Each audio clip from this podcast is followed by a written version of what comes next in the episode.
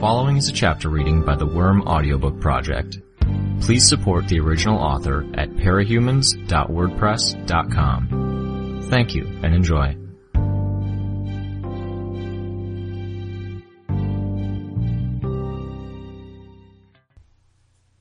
Arc 11, Chapter 3 I sat cross-legged in my chair on the second floor of my lair. A mug of tea was warm in my hands, and the room was dark. Only a faint light filtered in through the slats at the top of the metal shutter that covered the window. My mask rested on one knee. My attention swept over my territory, with an emphasis on the centermost area near where I had held my speech. The reach of my power wasn't quite good enough to extend to the outer edges of my territory, which left me anxious. I was craving one of those moments when my power would go into overdrive and increase its range. Minutes passed as I followed my subjects and did what I could to get to know them. My bugs remained on the backs of people's elbows, at the small of their back, and I'd maybe put a small fly in their hair if it was long enough that they wouldn't feel it. Not enough to bother anyone, or that anyone would necessarily notice, but enough for me to track their movements. Two groups arrived within a minute of one another, each at different points of my territory. Thirty-two people in all, with eight in the first group and twenty-four in the other. Both groups reacted, jumping and backing away as my swarm swept over them. I could feel the vibration in the air as one in the second group laughed. The others joined him. I'd held off on attacking just using the bugs to get a head count and a sense of who was there. There were men and women, young and old. Each of them had weapons of some sort, and fifteen in total had guns. The merchants were responding to my bid for control. Good. I sipped my tea and found it was lukewarm. I took big gulps in the hopes of finishing it before it got cold. One of the merchants in the first group shouted something, loud enough for it to carry down the street and fired a gunshot. Impulsively, I tried to tune into my bug's hearing and interpret what he was saying, but the strangeness of the noise stopped me. It didn't translate from a bug's ears to mine. The first group started running down the length of the street. They scattered, with smaller groups of two people each heading to different buildings. Finding the windows boarded up and the doors locked or barricaded, they started tearing at the plywood and planks. Some struck at the doors with their improvised weapons. There were people inside two of those buildings. Not many, but still. Those were my people. Using my swarm on them would have been easy, but this wasn't just a question of taking the merchants down. I needed to do it so effectively and undeniably that they would hesitate to come back. If I did it well enough, ideally, word of mouth would help keep others from trying anything similar. Why did that line of thinking sound so familiar? It dawned on me. Bakuda. She'd said something similar when she'd been doing her monologue and pretending to be the new leader of the ABB. Well, that was disquieting. Still, my reasons were different. I wanted to protect my people. Bakuda hadn't been motivated by an interest in anyone but herself. I dismissed that line of thinking and gathered the swarm into a vaguely humanoid shape with a head, arms, and a torso. I tried to balance it on two columns like legs, but I erred in favor of dissolving that into one column for the lower body over risking having it fall over. A good thing the ground was mostly dry there, or I would have required far more bugs to maintain the shape, with the lowermost critters constantly drowning or being pushed away by the motion of the water. I piloted the swarm figure slowly towards the first group, Someone noticed and turned away from the door he was trying to smash down with his makeshift club. He shouted and laughed, drawing the attention of others. Running forward, he swung the club at the swarm like he was trying to hit a home run. The head was scattered, dashed to pieces, and he laughed again. Until the rest of the swarm dogpiled him. Then he started screaming. Roughly half of his friends laughed at him. Lots of laughter. Were they all on something? The remaining four people hurried to his side and tried to claw the masses of bugs away from him. As they got bitten and stung in retaliation, they backed away, brushing the bugs off their arms and legs, leaving him to his fate. The bugs I had in the area coalesced into another vaguely humanoid shape, then another. In moments, I had a half dozen figures in a loose ring around the group. I moved them forward, and my enemies backed away from them. I used this to herd the merchants until they stood back to back in a tight circle, surrounded. They had their weapons raised, but they had to know how ineffectual the baseball bats and guns would be. Then I waited, keeping the swarm figures remaining as motionless as possible. If it weren't for the man still thrashing around on the ground, screaming, it would have been eerily still and quiet. The second group was oblivious to the events a few blocks away as they roamed through my territory. A woman in the group was singing, loud enough that her voice would be carried to nearby residents. She was letting them know that trouble was near. I noted that she was holding a plastic tank of gasoline, if the topographic map I was getting from my swarm sense was right, the other box in her hand could easily have been matches. That wasn't good. Still, her group had yet to do anything. I kept an eye on them and waited. Someone in the first group made a run for it, rushing for the space between two of the swarm figures that surrounded his group. He didn't make it. The swarms both intercepted him and he went down, howling in pain. Unease gave way to panic as the group realized they were trapped. A woman shoved a man into the nearest swarm, trying to use him to clear the way, but she only got two more steps before the wasps, black flies, mosquitoes, and hornets caught up to her. She violently swung her arms around herself in a futile attempt to fight off the bugs, and succeeded only in throwing herself off balance and falling to the ground. The spiders, ants, centipedes, millipedes, beetles, and all of the other crawling parts of the swarm rolled over her, burying her beneath their mass before she could stand. The remaining four merchants in the first group exchanged muttered words, some kind of plan. Then three of them broke for it, each headed in a different direction. I wasn't sure what outcome they expected. A mass of bugs caught each of them, and they all went down, limbs flailing, screaming. That left only one. He dropped into a crouch, his hands on his head, and looked frantically around for some kind of escape route. So I gave him one. The swarm figures parted enough that he had a chance to retreat. It took him ten seconds to notice it, and another few seconds to build up the courage to make a run for it. He bolted. Seeing the general mass of insects down the road, he decided to turn into a series of alleyways. I let him run for a minute. He was halfway down an alley when I drew the ambient bugs from the vicinity into a loose humanoid shape, not as dense as the others. Still, seeing it stopped him in his tracks.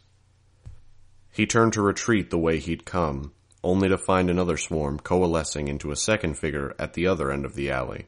His head whipped around as he realized he had no escape routes left, and then he screamed, a primal, despairing sound.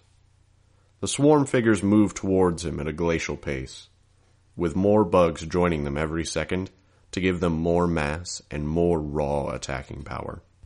His composure cracked before they even reached him, and he charged headlong into the swarm that had been at the far end of the alley. Bugs tore into him, pinching and stabbing him, and he made it nearly to the edge of my power's range before his legs buckled. He landed on top of a pile of the trash that the nearby building's residents had been stacking in the alleyway, and the swarm started mauling him. Group 1, down. I finished my tea, then made a face. The tea bag had leaked grit, and some had settled into the bottom of my cup. Bitter.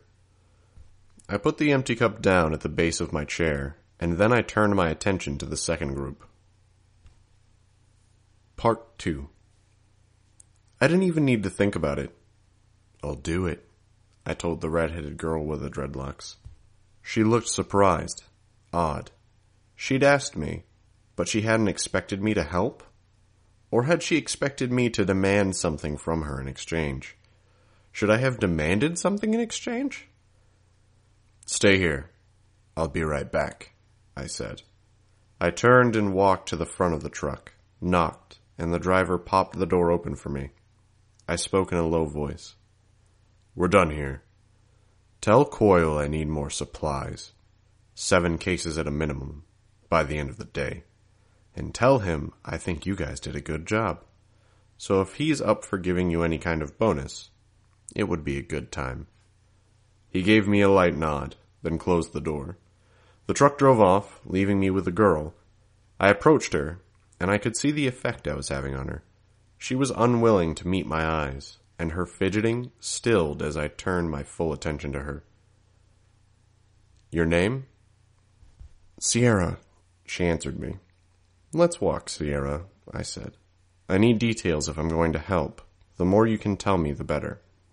She joined me as I headed towards the sidewalk, and after taking a moment to compose her thoughts, she started telling me what had happened. Three weeks ago, everything was so normal. I was finishing up at college. Bryce, my brother, went to Arcadia High. My uncle was staying with us because he was down on his luck, as my dad put it. I'm almost positive it had something to do with his drinking. I nodded. Then Leviathan came. The sirens woke us up early in the morning. We hurried to the shelter, and by the time it was midday, we were standing in front of what used to be our house, flattened. Everything we ever owned was gone. I'm sorry. From the look on her face, it seemed like I'd surprised her again. What kind of image did she have of me? Thank you. We, we stayed in a family friend's basement, and they had another family there as well, on the upper floors, so it was crowded. But it was better than the shelters, or so we thought. My dad, my uncle, and I worked with one of the cleanup crews, trying to get things normal again. Until word got out that one of the crews had been attacked. The women assaulted. Um, so they told me I couldn't work with them. I worked for one of the shelters instead, handing out sheets, making beds, keeping track of names, and passing on requests for stuff like insulin or other meds that people needed. Long hours, thankless. She put a hand to her face. I'm rambling. It's fine. Better that you give me too much information than not enough. Keep going.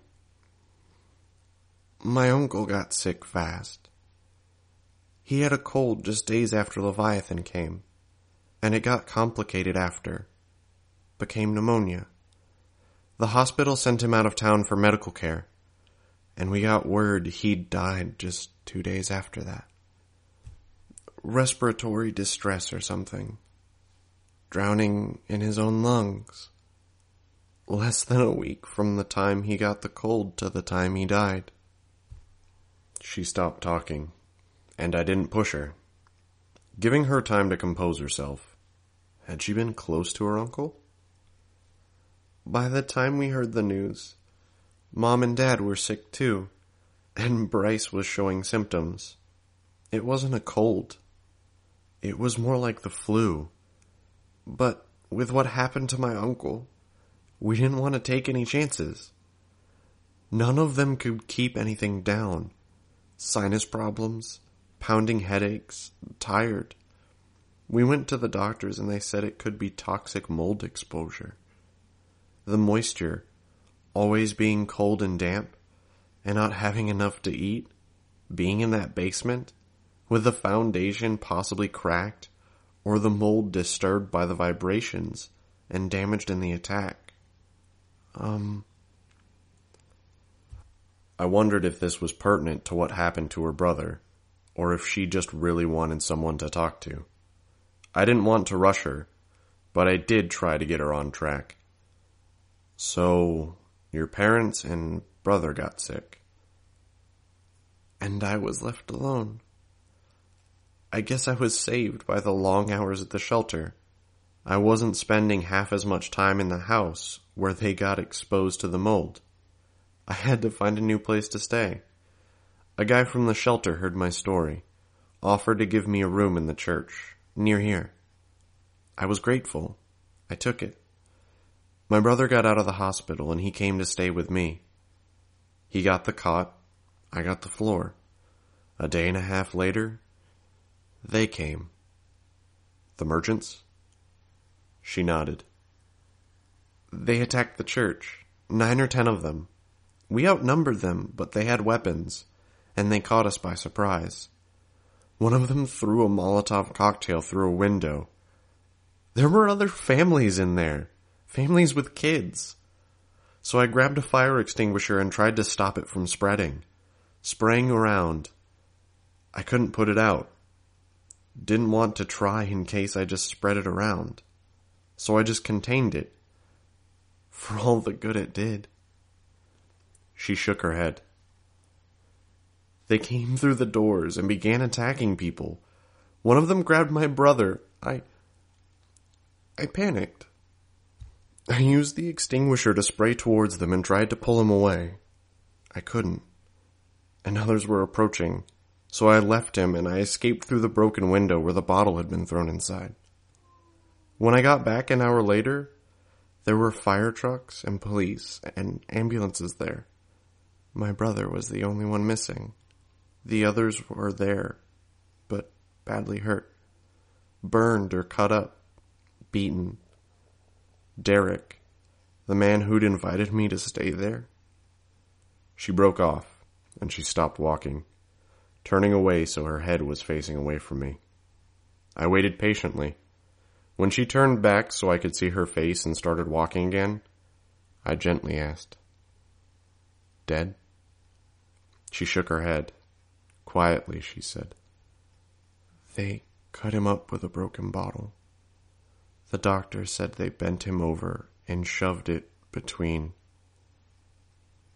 He'll have a tube running out of his stomach and into a bag for the rest of his life. And he might never walk again. You understand? I think so. Not that I wanted to. Not about what they did. I mean, do you understand what I'm saying about these assholes? These, I don't even have words to describe them, to say how much I hate them. God. Keep going, I urged her. I don't know you. I barely know about you. I heard something about you in some bank robbery around the time I had exams. That was me. I don't know how you operate. I don't know your methods outside of what I just saw back there. But I want you to know that I've always considered myself a pacifist. I've never been in a fight. I've always tried to stand up for people and give them the benefit of a doubt. To be fair, and never do anything to hurt another person. Even with words. Okay. How long it had been since she slept. I was having trouble following her train of thought. So, I think it should mean something extra, something special when I'm telling you to hurt them. Fuck them up. Hurt them as much as you think they deserve. Then double that. Triple it. Just, just make them. She stopped yet again, choking on her words. I had a hard enough time keeping afloat in a conversation when I was Taylor. How was I supposed to do it as Skitter? What was appropriate? What was expected? I hadn't figured any of this out yet. I put a hand on her shoulder, and she flinched. I left the hand there, and I measured out my words. Trust me when I say I have that handled. She looked at me, and I gave her a small nod. God, she muttered. Tell me more about them. Tell me anything about your brother that might help me identify him. She startled, as if shaken from a daydream. She reached into her pocket and handed me a folded picture. It was hard to pin down the kid's age. He was skinny in a way that suggested someone who was going through a major growth spurt, but hadn't yet filled out. He had large blue eyes and a snub nose. There wasn't a hair on his face and his black hair was spiked so the top stuck up in every direction. Like so many guys, he didn't seem to know how to style his hair. He ignored the sides and back in favor of overdoing the parts he could see when he looked in the mirror. The boy could have been a tall 11 year old, and he could have been a young looking 16. Bryce? I asked her. She nodded. Bryce Kiley. Is there any chance he escaped? No. I've checked all the usual places. His friends, our old house, what's left of it. I stopped by the hospital where mom and dad are, and the nurses say they haven't seen him. How long ago did he disappear? Two days ago. I nodded. I vaguely recalled that the 48 hour mark was when the police considered a missing person as good as gone. That didn't mean I wouldn't try. It also meant I could feel less guilty about handling things here, with my territory, before starting my search. Did you get a look at the people who took him? Some. The one nearest me, he was fat, white, and he had one of those bushy wild man beards. You know the kind I mean? It sticks out everywhere, no grooming. I know what you mean. And his hair was really long and greasy so it stuck to his scalp. Okay. Then there was one woman, maybe middle aged, bleached blonde hair, trailer trash, and she was with this tall black guy with a scar on his lips. He was the one who was grabbing Bryce. He had a bottle in one hand he was drinking from, and a length of pipe in the other, so I think he was the one who used the bottle on Derek. Were they wearing anything? I don't think anything major. Um, most of the guys were shirtless, and the ones who were wearing clothes were wearing t-shirts. Some with no sleeves or with the sleeves torn off. Oh, and a lot of them had those bands around their wrists. Plastic, colored, sometimes one or two, but the black guy had a lot. I remember seeing the ones on the black guy's wrist and thinking it didn't seem like something he would wear on his own. Okay?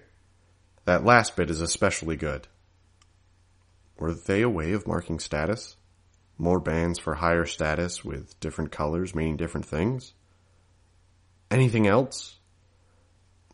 I can't think of anything major right this second. Okay, I thought. But maybe she might come up with something more. Where are you staying? She hesitated to answer, but she finally relented and admitted.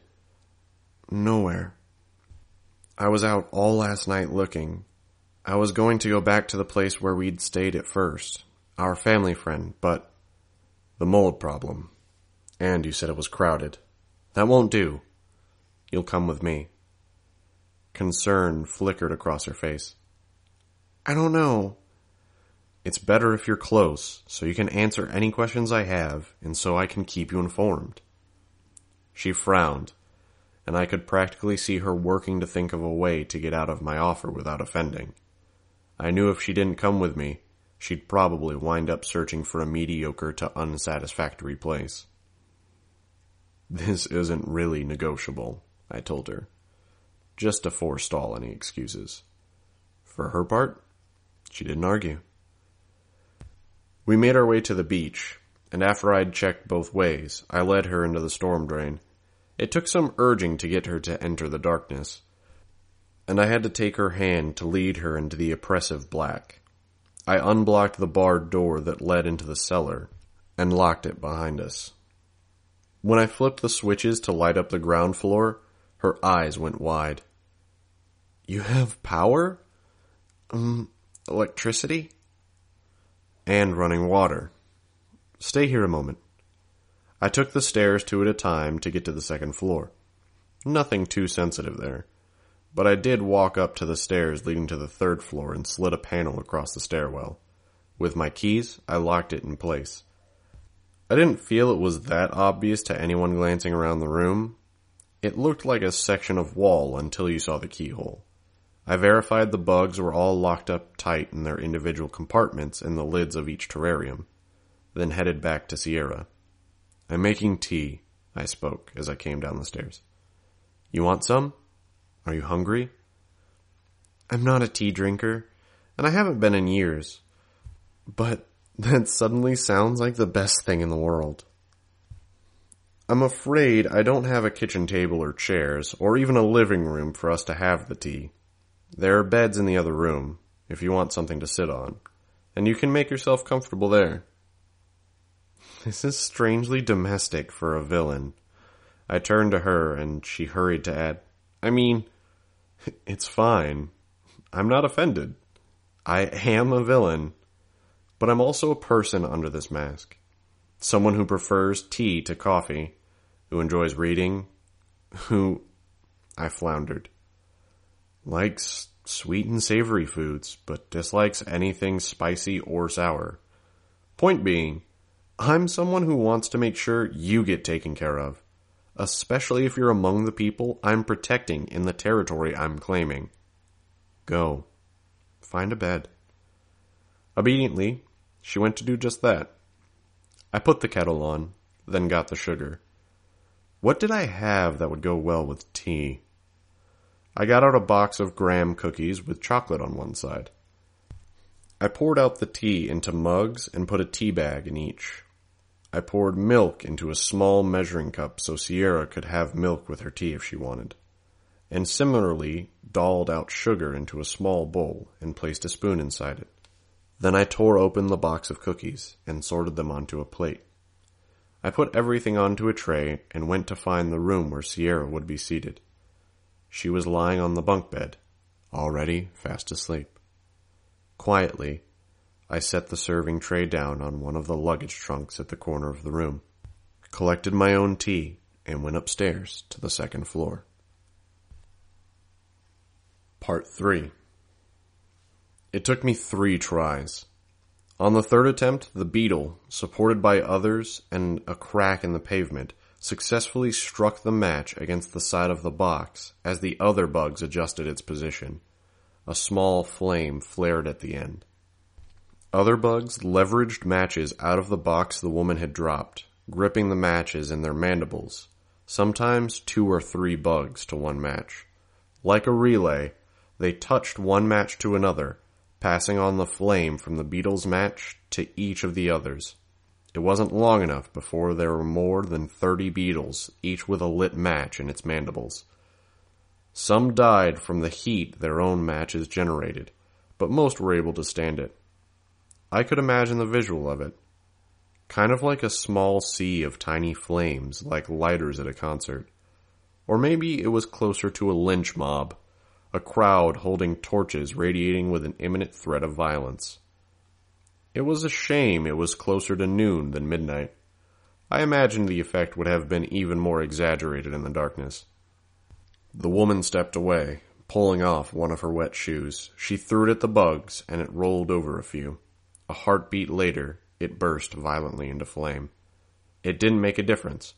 The swarm that was armed with matches was already too spread out for one shoe and one small fire to slow them down at all.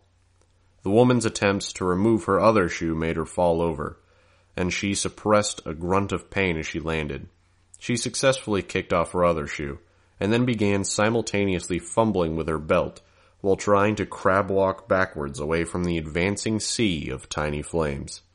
I could picture it. It would be intimidating.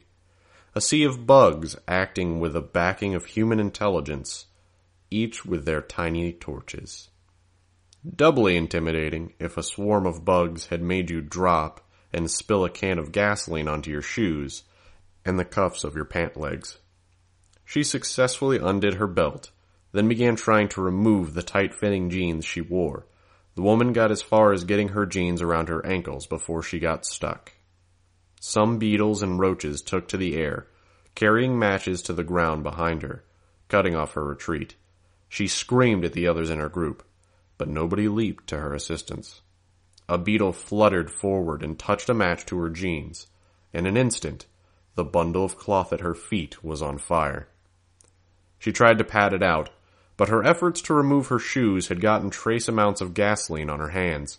Her right hand ignited, the insects on it dying, and she threw herself to one side to thrust it into a hole in the road where water had collected, her feet still kicking as she tried to remove her jeans. Gasoline transferred to the water's surface and flickered with the faintest of flames. One of her friends finally stepped forward to help her grabbing her under the armpits and dragging her ten feet down the road to a spot where more water had been collected. Together, they worked to put out the flames, dousing her bundled jeans into the water. I could maybe have stopped him, driven him away. But my interest was more on spooking them than causing grievous physical harm. I wouldn't lose much sleep over burning her with the things she intended to use on others, but I wouldn't stop her from putting herself out. Apparently, seeing the woman get set on fire by the swarm had done its job in unnerving my enemies. The group scattered, and I let them run. One by one, I took them down by creating the human-shaped swarms and then attacking them. Some fought, others ran. But each of the merchants succumbed eventually, choking on the bugs or losing all self-control in the face of the pain the attacking swarm inflicted. The human shapes were less efficient than a regular swarm, but I imagine the psychological effect was that much greater. A swarm of bugs was something you could encounter any day. An uncannily human figure that you couldn't hurt with any conventional weapon, who threatened incredible pain if it got close enough. It was something my enemies would remember, and it was something they could tell others about. I gathered the swarm into a figure that stood next to the woman with the burned feet and her friend. I drew more and more bugs into the swarm, bloating it and drawing it up to the point where I couldn't make it any larger without the bottom half giving way. I gauged it to be somewhere close to 12 feet in height. Then I let it fall on top of them. That polished off group two. I stood from the armchair, stretched, and pulled on my mask. I bent down to pick up my mug, then headed downstairs to check on Sierra. She was still sleeping, but I'd known that. I'd felt secure about removing my mask only because I had bugs on the girl to keep track of her. I'd know the second she stirred. I went into the kitchen before sending a text to Coil. Merchant burn victim and other wounded near Sandstone and Harney. Send medic? No use having the woman die from any complications from her injuries. Besides, maybe he could get her to offer up information in exchange for her freedom. I dialed Lisa next.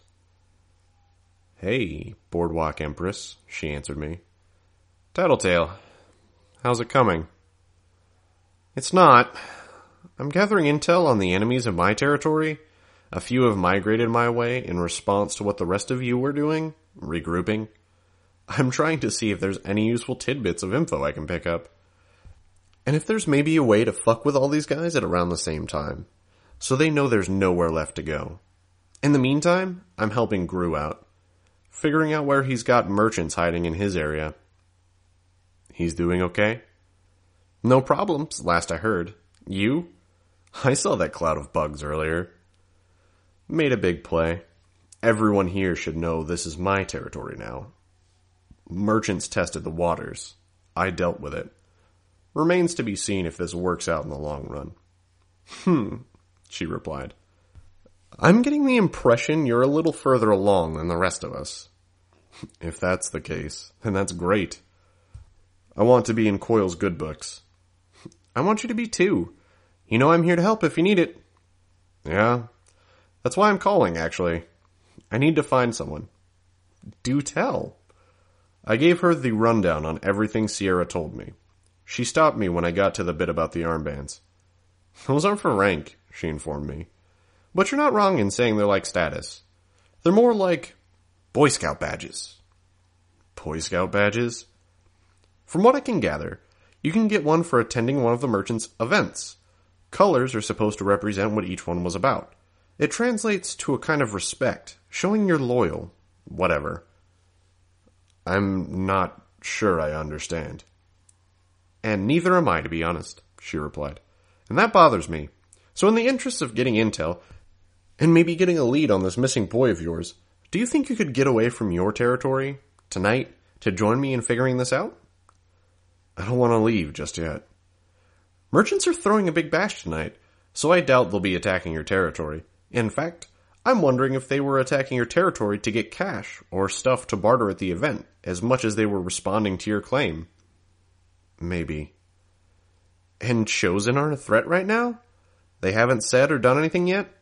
Not yet. No. Haven't run into any.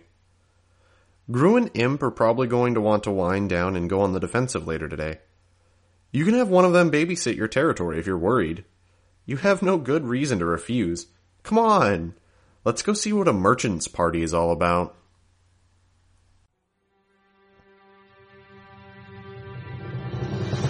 Hi, this is NSPB. You just finished listening to a chapter from Arc 11, Infestation, from the web serial Worm by J.C. McCrae. This production is brought to you by the Worm Audiobook Project.